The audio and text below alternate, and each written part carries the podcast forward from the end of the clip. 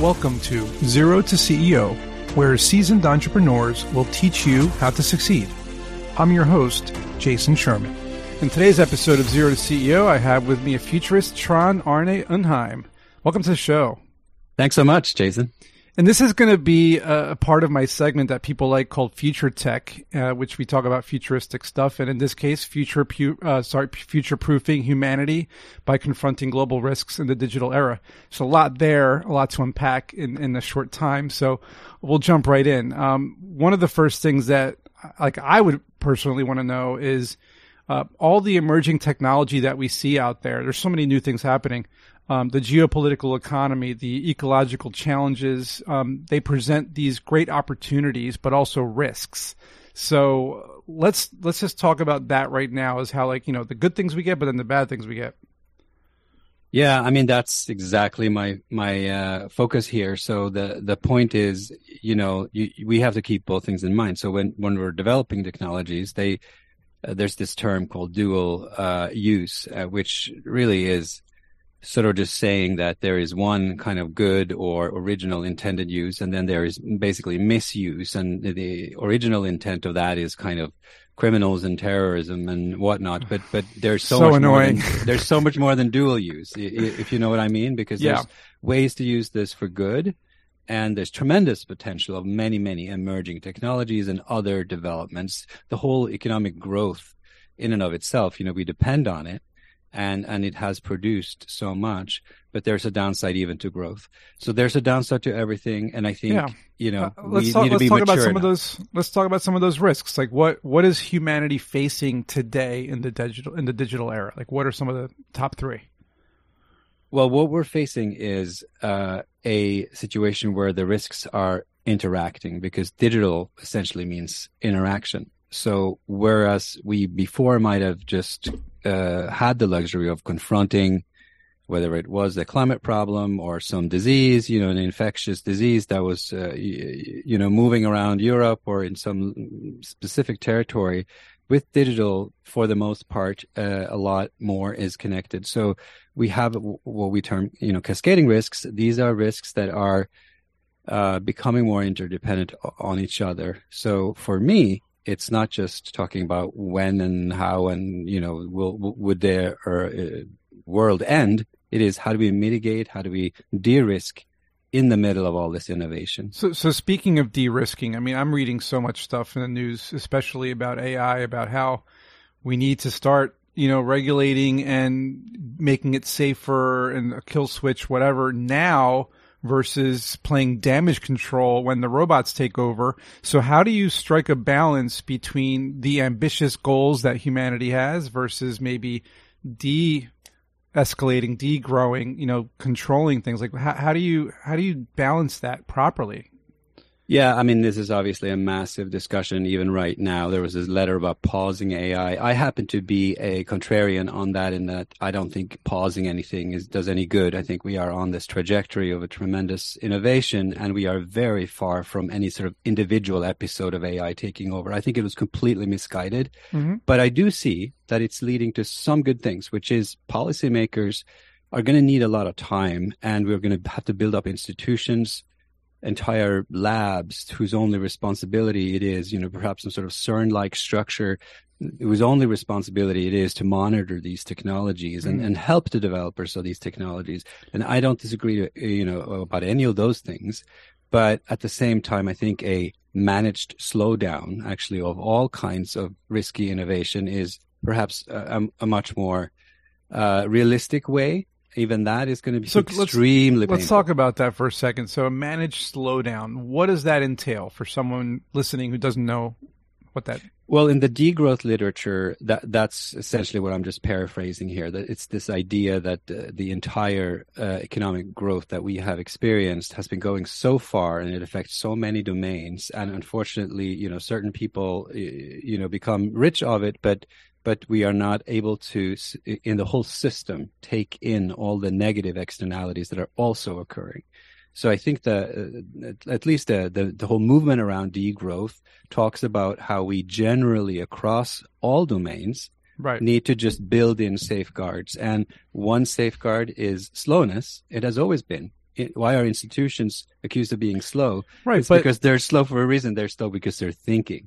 Right, but then you have like rival companies or, you know, bad actor states or countries that are like, well, we don't want to slow down. We want to be first to the finish line. We want to have the first military, uh, military ready AI robots. We want to have the first military ready cyber systems that can attack anybody so we can protect our systems. So like, we can't control what the world does. So while there's this managed slowdown, what what's happening outside of those factors? Like, is anything being yeah, monitored? I mean, clearly, you, you you know, we have to monitor everything, and not everyone's going to follow every regulation. So you're right, but it, it so happens that for most of the risks that I study, whether it's AI, uh, you know, bio risks, uh, even nuclear risks, all of these things, all kinds of new energy risks, they all take a significant amount of infrastructure and resources to pull off any kind of risk event. It is Mhm. actually not that easy. So Right. if you control 80%, you catch 95% of the problem. Hmm. Uh, that does not give us any reason to pause and, and take it all easy uh, about the 5% that could destroy the world. Uh, so we, we live in a very risky society and we, we obviously have to figure out a way to keep living in this situation.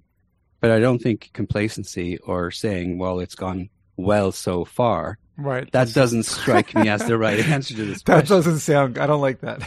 That Yeah. sounds more like, uh, you know, my painting is going well so far. That's about it.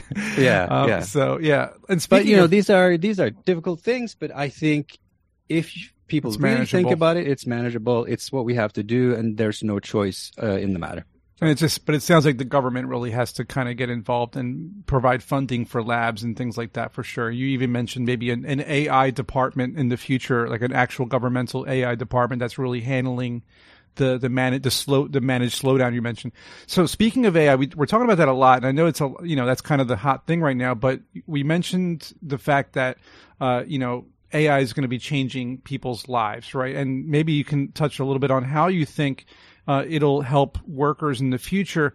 We see a writers and actors strike happening in Hollywood because they're being replaced by AI, so that's a bad thing. But where do you think it'll help society and the economy and like you know employment moving forward?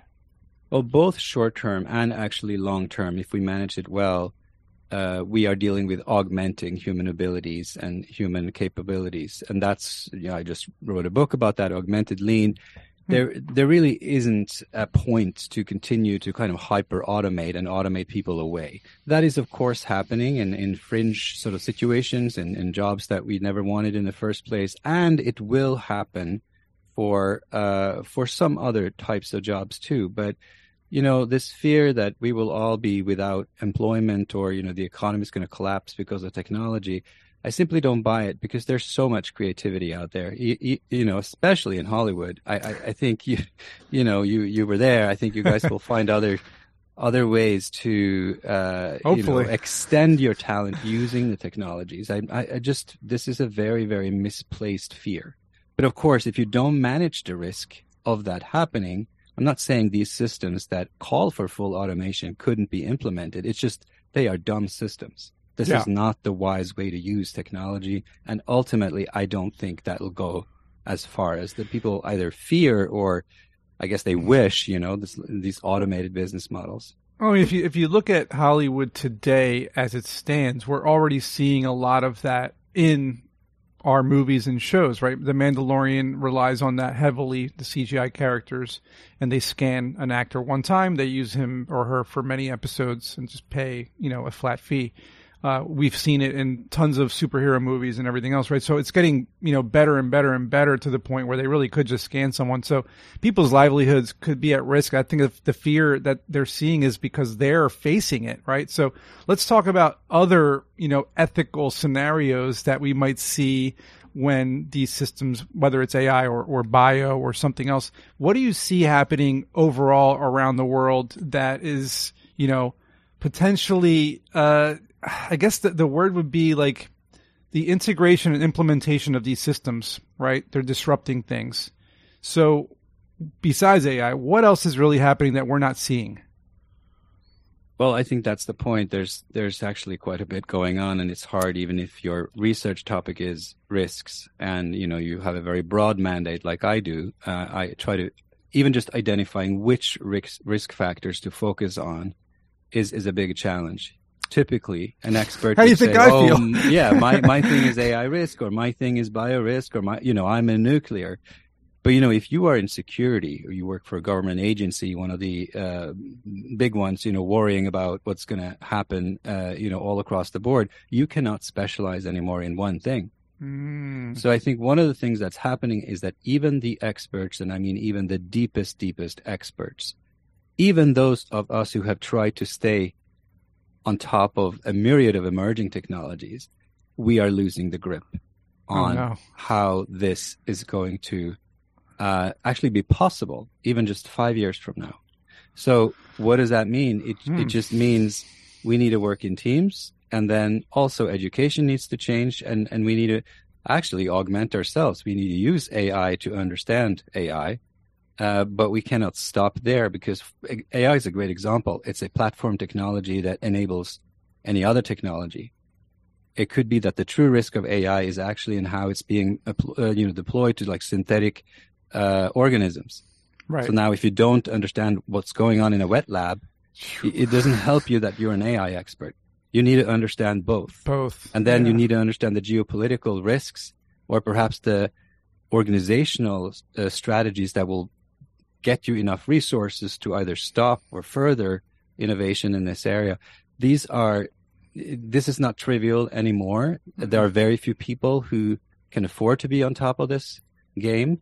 And we don't have a systematic way that any given country or agency really does this, perhaps apart from the uh, sort of uh, three letter agencies in the US, which I believe have a you know, kind of critical mass of, of people in each of these domains. That's well. I mean, it's good to know, but it's also very uh, disconcerting what you're saying. So, I guess you know you're an expert, right? In in general, in your field, um, you're saying maybe you've had to tap into other fields. Sounds like collaboration, teamwork is really the way to go between the different uh, domains. You know, and what are some of the because this is what I'm what I, what I want to know here before we close off is what are some of the key strategies that people or these domain expertise agencies can do to preserve the future of humanity amidst uh, these cascading global risks?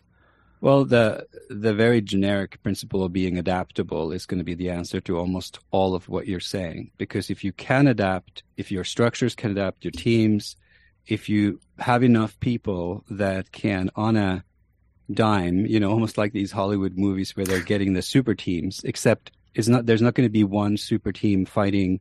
You know, to get up in the atmosphere and and, and you know uh, kill aliens. off and uh, uh, stop Yeah. aliens or some asteroid or something the the more realistic scenario is that we have an ongoing difficult situation with hundreds and hundreds of ongoing risks and then we have at any given moment 3 to 5 to 10 massive risks Oh no! that are sort of cascading together so you you just I, I don't of- like it- this movie. this is not a movie. This is kind of life This in 30 real life. years. Oh, so, man. and you know, we just have to build a different system to cater to it, whether it's, you know, uh, cascading So uh, temperature. adaptability or- is one thing, but what are some of the others that are that can help us?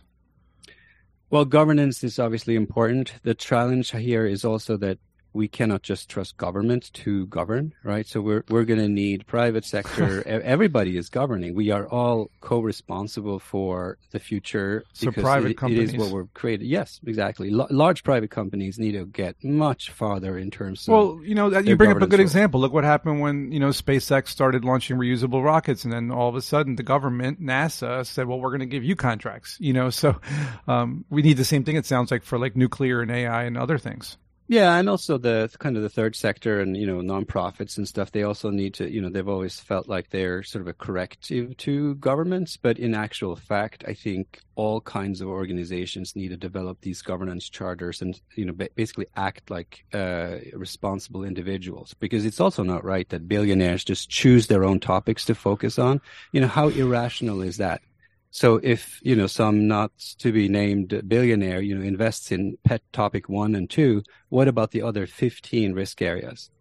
That's not maybe, fair. Maybe spread it out a little bit. Exactly. So you know, we need a, a tactical and a strategic plan to handle how we're going to bring humanity to its next uh, state. You know, even in the next twenty-five to fifty, and certainly in the next hundred years. Wow. Oh, this was amazing, uh, Trond. Thank you. And uh, where can people find out more about what you do? Well, my name is uh, long and hard, but if you manage to spell even the third of it, trondundheim.com, you know, the website is uh, gathering something. Stanford has a, a bio page where we uh, work on existential risks at the SERI program at, uh, at Stanford. Um, I have a book coming out called Ecotech, hmm. and you can find me on Amazon. I have seven books there. Wow. Congrats. So awesome. one of them is called Future Tech.